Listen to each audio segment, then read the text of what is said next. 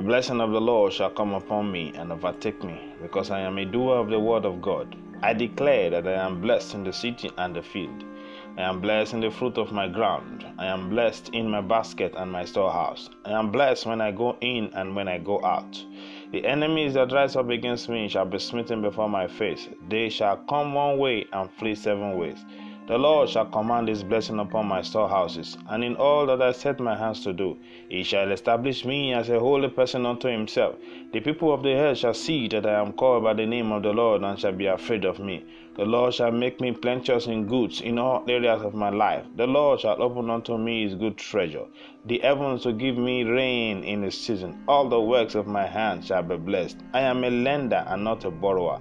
I am the head and not the tail. I am above and not beneath. Every day and in every way, I am getting better spiritually, physically, financially, mentally, morally, academically, psychologically, emotionally, maritally, and in all my endeavors. I am called for a purpose. I will fulfill this purpose and I will arrive at God's ordained destiny for my life.